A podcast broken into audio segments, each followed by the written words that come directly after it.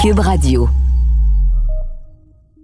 Marc-André, ces dernières semaines, c'était l'occasion de cotiser à TRR. Et que dirais-tu de rêver un peu et de s'imaginer que le montant que tu as investi dans TRR ou que tu n'as pas investi dans TRR, eh bien que ce montant-là, on le dépensait ou on l'investissait dans l'achat d'une automobile qui pourrait prendre de la valeur. Et non, il ne s'agit pas d'un conseil financier. Je le précise avant de recevoir des plaintes, voire des mises en demeure, voire toutes sortes de choses.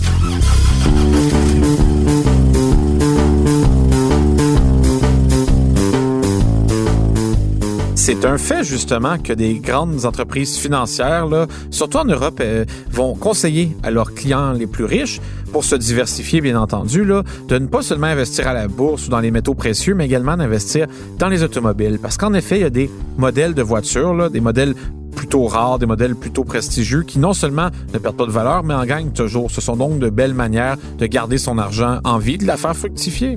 Et comme on n'a pas tous les moyens de se procurer une Ferrari 250 GTO, on a dressé, toi et moi, une liste absolument non exhaustive de modèles qui pourraient être appelés à prendre de la valeur dans des mesures différentes. Oui, puis je pense que notre liste euh, se complète bien. En fait, on n'a vraiment pas la même euh, opinion, mais... Absolument pas. Je pense que, écoutez, si vous avez les moyens d'acheter euh, ce qu'on vous suggère, revenez-nous dans 10 ans et on va pouvoir voir qui de moi ou Germain avait la meilleure idée. On part! on part là-dessus.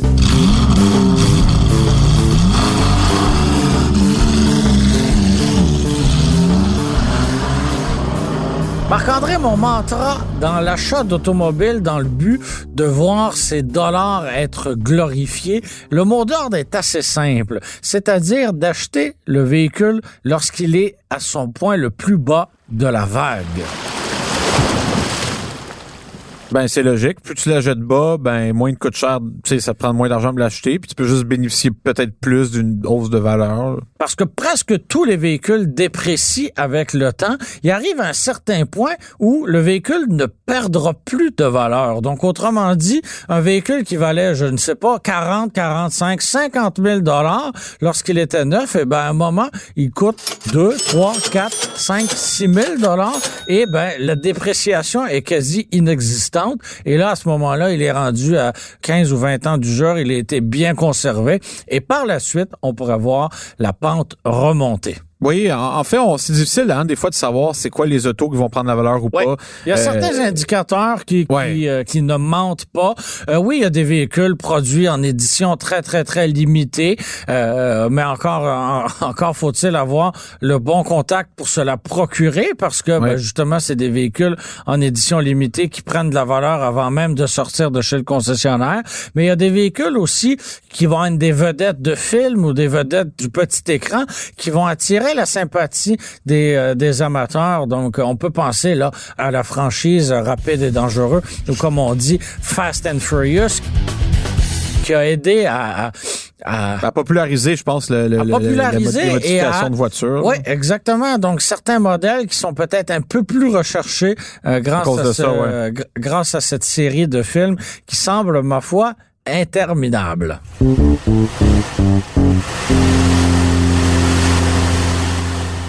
ben tu vois, c'est même pas juste une question de rareté au final, ça peut être aussi une question de, de popularité tout simplement. Euh, par exemple, des autos qui ont été produits en beaucoup d'exemplaires. Prends une Porsche 911 là. Des dernières années, ils ont tous pris de la valeur, même les modèles les moins intéressants de base des années 90, plus achetables aujourd'hui, ont tous pris de la valeur.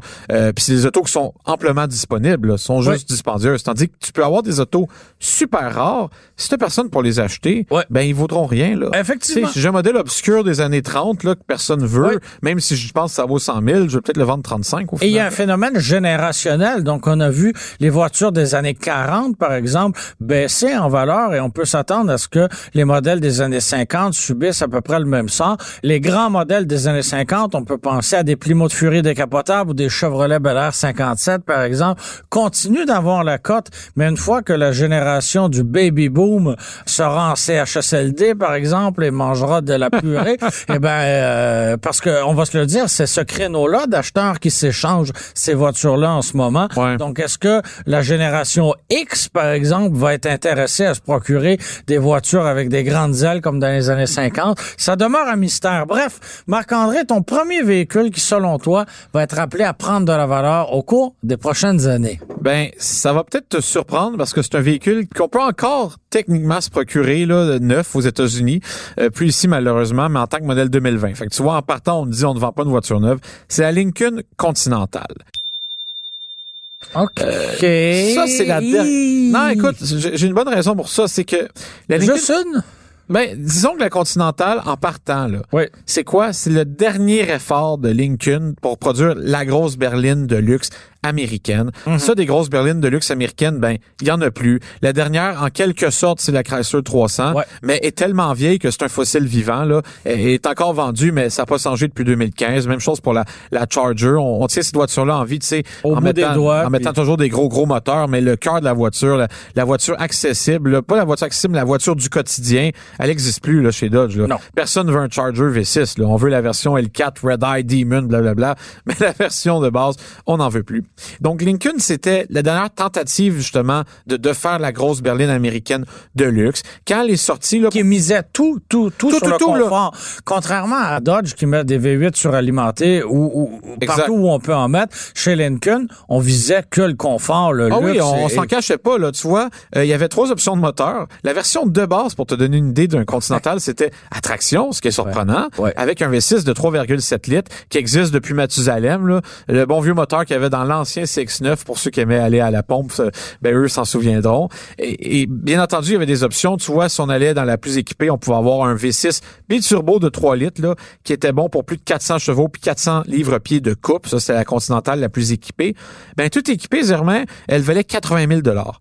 Pourquoi je pense que cette voiture-là va prendre la valeur? Peut-être pas l'an prochain, mais je pense que dans 10 ans, tant que je n'achète une, genre euh, dans 2-3 ans, dans 10 ans, je suis convaincu qu'elle va regardé sa valeur, peut-être même d'avoir pris, parce qu'il n'y en a pas eu beaucoup c'est une voiture qui représente le summum d'une époque, c'est-à-dire de la grosse berline américaine. Il y en aura plus de voitures comme ça, pas à essence du moins, pas avec 400 chevaux à essence.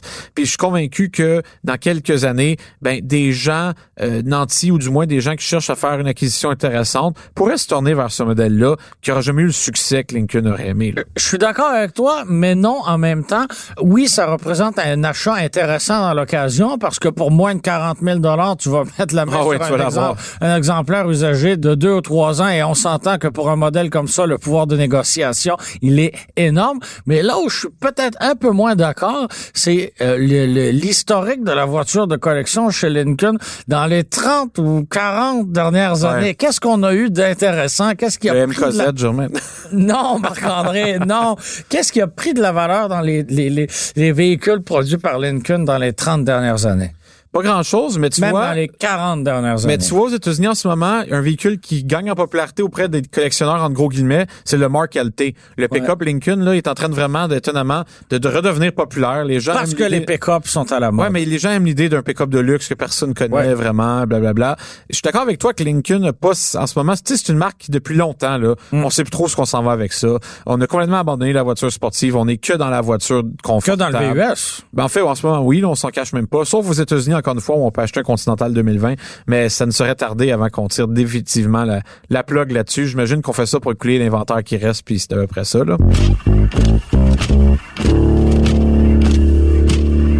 Tu as fait référence au Mark LT, donc la camionnette de chez Lincoln.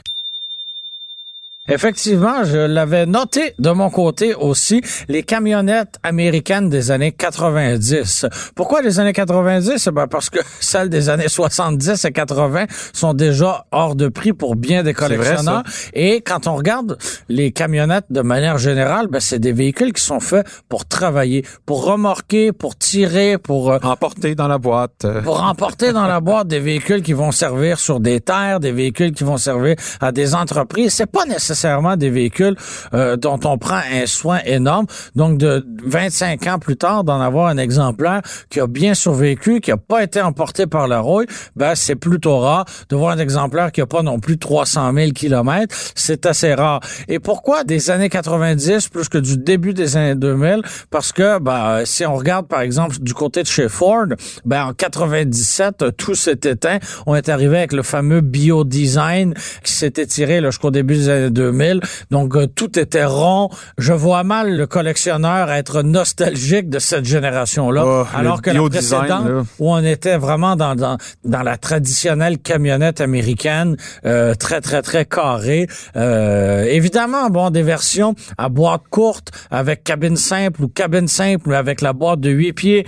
Euh, des versions euh, dotées de- du- du système 4x4, des versions à boîte manuelle. C'est certain que ça va être un peu plus recherché. Et parlant de recherche, ben, j'ai jeté un coup d'œil sur le site.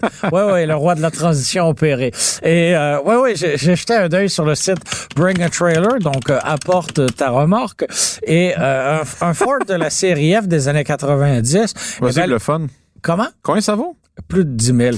Les, les, ouais. Un exemplaire en état décent, pas une version Lightning super rare, pas rien Non, non, de... F-150 un euh, F-150 de base. Là. ordinaire des années 90, les modèles carrés, eh ben un, un- un ordinaire, c'est 10 000, puis un très beau ou un plus désirable, ben, c'est 20 000.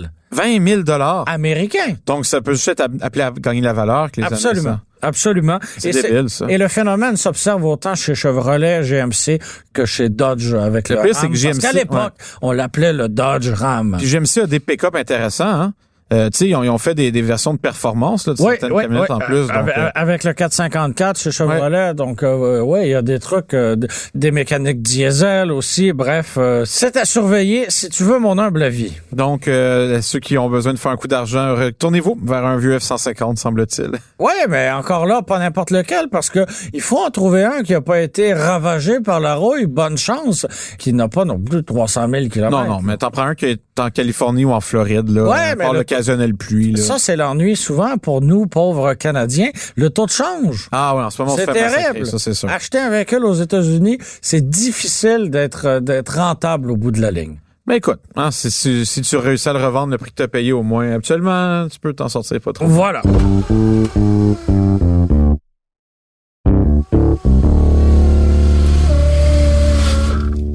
Moi, tu vois, je pensais à ça, là. Puis une auto que j'ai identifiée, qui est en vente encore en ce moment, là, comme un futur classique, c'est-à-dire une auto qui devrait vraiment garder et prendre sa valeur, euh, ben, c'est la Polestar One.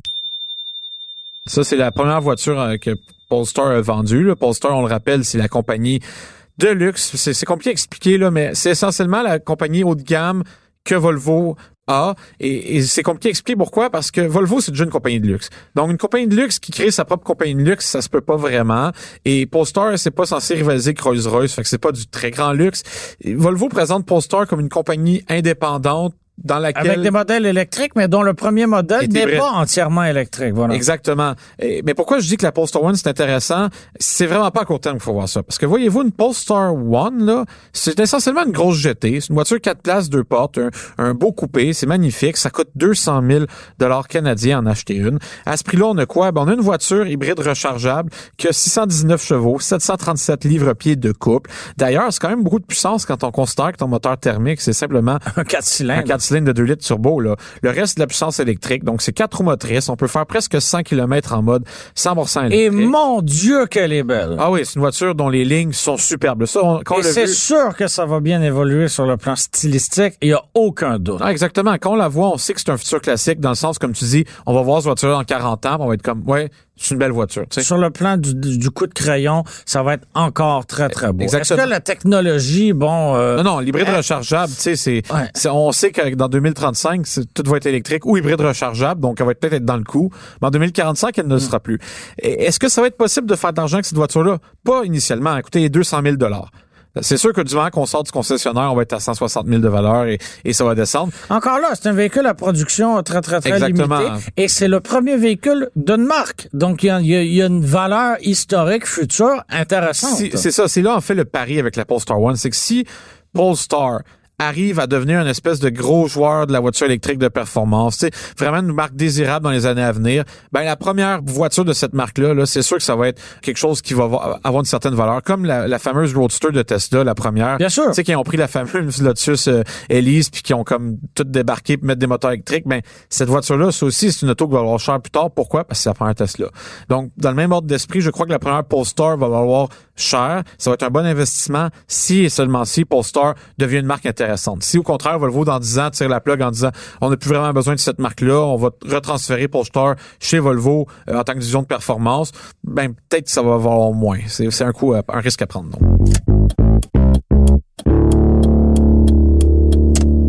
Écoute, je suis vraiment pas en désaccord avec cette idée. Cela dit, c'est sûrement pas tout le monde à la maison qui a 200 000 dollars à jeter par les fenêtres et risquer. Un petit tour à la banque, là. Ouais, et de risquer ces 200 000 dollars-là. Et si c'est votre cas, eh ben, euh, jetez peut-être un œil sur les Jeep Cherokee. Donc, le modèle 1984 à 2001. Oui, c'est très long comme horizon de production. Et pourquoi ce modèle-là? Eh bien, tout simplement parce qu'il y a un engouement en ce moment pour les authentiques 4x4. Plus on voit de VUS neufs qui sont bâtis sur des châssis de voitures, plus on s'ennuie des véhicules qui débordent de testostérone, qui débordent de personnalité, qui étaient carrés et qui avaient justement un vrai système 4x4. Quel authentique 4x4 a pris de la valeur les dernières années? Le Bronco, un exemple absolument flagrant. Et la même chose avec son rival, le Blazer. Et euh, chez Jeep, ben, le Grand Wagoneer, c'est même plus achetable. On peut même plus se hein? permettre de rêver à ça. Pourtant, c'est une boîte à beurre avec un système 4x4, un gros V8, puis des panneaux de plywood sur les côtés. Ben oui, j'en rêve, même si c'est laid, mais j'en rêve quand même. Puis je suis pas tout seul, parce qu'un beau, c'est 50 000 aux États-Unis. Quel rêve triste, genre. Ben non, c'est pas triste. Donc, tout ça pour dire que, ben effectivement, le Cherokee continue d'être recherché. Pourquoi personne n'en a conservé? Personne n'a mis ça dans la Watt non. pour le ressortir 25 ans plus tard. Et ce qui l'aide aussi, c'est qu'il pourrissait euh, par lui-même. Non, non. Donc, d'en trouver un qui a le sous-bassement encore en un morceau, ben bonne chance, vous venez de gagner à la, à la loterie. C'est absolument introuvable euh, dans un climat comme celui du Québec. Donc, euh, c'est à surveiller. Évidemment, il y a eu des versions un peu plus intéressante qui se démarque avec le moteur à six cylindres en ligne de 4 litres. Mais euh, tout bon Cherokee qui n'est pas ravagé par la rouille, euh, franchement, vaut, vaut le détour à mon avis. Donc le modèle de deuxième génération, on, le rappelle, qu'on reconnaît par l'appellation XJ. Je suis d'accord avec toi. Et combien ça vaut? Ben, ça dépend de l'année, j'imagine, parce que ben, tu nous encore as là, j'ai regardé sur Bring a Trailer, apporte ta remorque, Marc-André, et ordinaire, là, il n'y en mhm. a pas en bas de 10 000. Encore, hein? 10 000 pour un, un vieux Cherokee. Beaux, au moins? Comment? Sont-tu des beaux? tu des beaux? Oui, oui, ils sont beaux. Évidemment, ils sont rouges, les plastiques sont beaux. Ils n'ont pas 400 000 kilomètres. Ils peuvent être turquoise aussi. Euh, oh, évidemment, c'est des belles versions, c'est des, versions bien conservées, mais c'est pas non plus des véhicules qu'on pourrait qualifier d'exception. Là, C'était assez ordinaire, un Cherokee, il y a 25 ou 30 ans. Surtout les modèles plus de base. Là. Tu sais, t'avais ben une finition euh, pas très belle. Ben non, écoute, il faut pas acheter ça et penser avoir un exemple de finition incroyable ou encore avoir une conduite qui se démarque là, absolument pas. C'est un vieux euh, c'est un vieux Jeep là. Comme quoi la mode des VUS, c'est fou comment ça s'est transposé dans la voiture d'occasion, c'est hallucinant. D'occasion et de collection Marc-André. Donc un autre véhicule qui est en creux de vague mais qui remonte déjà. Donc euh, à surveiller. Moi, tu vois, le dernier véhicule que j'ai identifié comme étant peut-être un bon investissement. J'écoute. C'est un modèle qui existe à cause d'une histoire que je vais raconter en fait d'abord.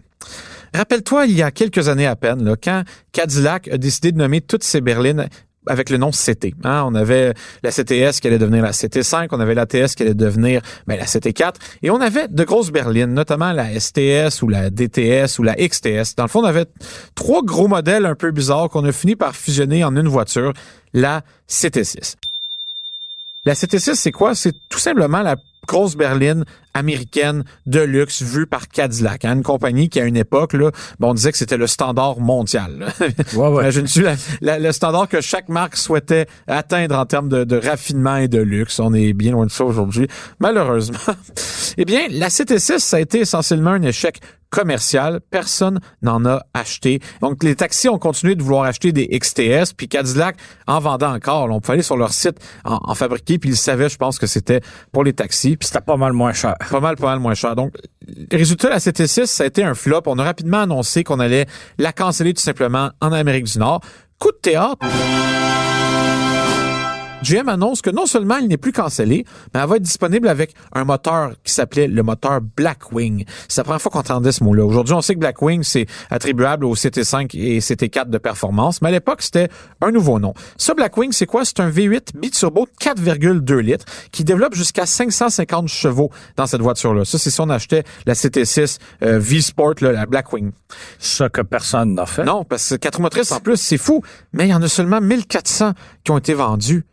Cadillac nous disait non, ils ont tous été vendus rapidement, les premiers modèles qu'on a fait, peut-être, mais au final, il y en a juste 1400 qui ont été faits dans le monde avant que Cadillac tire définitivement la plug sur ce modèle. Donc, on a une grosse berline américaine de luxe qui honnêtement, ce qu'on disait très bien pour avoir, j'ai eu la chance de la conduire la CT6 avant qu'elle disparaisse, qui avait une super conduite, superbe suspension, bon moteur, vraiment un beau produit. Puis à 80 000 dollars là, qui, en fait, la version intéressante était 100 000, mais c'était pas si cher pour ce qu'on avait si on la comparait à des produits allemands. Mais n'empêche qu'il y en a juste 1400 dans le monde de cette voiture-là. Donc, je pense vraiment que si quelqu'un, dans quelques années, veut un modèle intéressant à acheter pour avoir une valeur, un investissement, ça va être ça, trouver une Cadillac CT6 avec le moteur Blackwing. Il y en a juste 1400 dans le monde. Probablement que ça va être une méchante aubaine. Puis je suis convaincu que dans quelques années, on va regarder cette voiture-là comme la dernière tentative de Cadillac de faire la grosse berline à essence avant malheureusement de devoir en faire des électriques.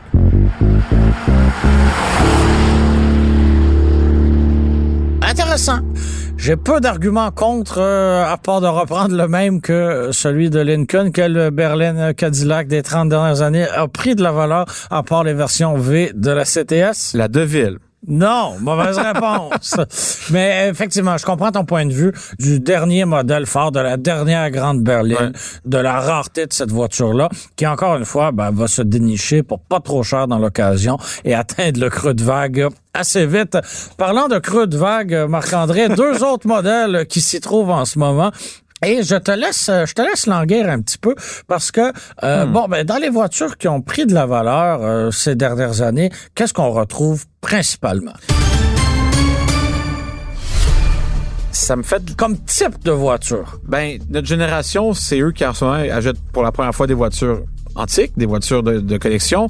Euh, les gens de notre génération achètent ce qui a marqué leur enfance. voilà. Les, les sportives qu'on n'a pas pu s'acheter quand on était jeune. Et là, je les me dis Acura RSX. je suis encore jeune. Les Acura RSX ou les Integra, encore mieux, les Integra. Oui, donc euh, les, les, les Integra, c'est vraiment la génération X. Donc, euh, et j'inclus dans le lot trois voitures, dont une que tu as nommée, l'Acura RSX, oh. la Honda Prelude hein, de, de la génération 97-2001 et Civic SIR euh, qui était qui portait le nom SI aux États-Unis. C'est vrai. Donc vrai. le, le, le, modèle EP3, donc la petite hatchback. La petite hatchback, trois portes et ben en fait, ce sont trois produits Honda qui sont vraiment au creux de la vague en ce moment parce que, bon, les gens n'ont Dieu que pour la, la CRX, par exemple. Donc, euh, même les Civic SI des années 90, ça commence à être recherché, ça commence à être rare. Donc, euh, j'ai bien l'impression que les prochaines à attirer le, le, regard des, et l'attention des collectionneurs, eh bien, ce sera ces trois modèles-là. Donc, euh, ce sera à surveiller. Des voitures qui n'ont pas toujours été cajolées parce que, oh, justement, elles avaient, elles avaient une vocation sportive mais tout de même des voitures marquantes. Euh, ben, la Civic, on l'a mentionné, donc c'était la seule Civic euh, du moment qui n'était pas assemblée au Canada, donc elle était assemblée euh, au Royaume-Uni, ce qui est assez particulier. L'habitacle était différent, on avait le levier de vitesse hein, sur quasiment sur la planche de bord, donc c'était... Mais c'était pour le rallye, c'est pour pas perdre de temps quand on change de vitesse, être le moins longtemps possible sans avoir les deux mains sur le volant. Voilà, donc c'est assez, c'est assez particulier. Pour aller au métro faire sa commande, là, c'est bien pratique. Donc la Civic caissière bien spéciale. Le site Bring a Trailer en a affiché une seule sur sur son site et ben, étrangement c'était une voiture de la rive sud de Montréal. Une SIR, hein? Oui, une Civic SIR de la rive sud de Montréal qui avait très très peu de kilomètres et malheureusement la mise n'a pas dépassé les 12 000 ah, dollars américains, ce qui fait que la voiture ne s'est pas vendue et c'est le seul exemplaire qui a été mis en vente. elle était comme neuve, comme neuve. Parce que tu savais que cette voiture-là, j'en ai cherché longtemps, parce j'en voulais une, puis j'ai jamais réussi à en trouver une. Ben en l'essayant, parce que je t'en ai essayé plusieurs, là, je sentais qu'il avait, ça avait été battu à, mort. Là. Ouais, c'est des voitures à kilométrage élevé qui ont été modifiées, qui ont été battues ah, à mort. Et ben, c'est le cas des trois voitures. Autant la Prélude que la Civic SIR, que la, la, la, la RSX. C'est des voitures qui n'ont pas été ménagées. Donc, d'en trouver une qui a survécu à toutes ces... ces à la vie, quoi. à la vie, quoi. Ben, ça relève presque du miracle.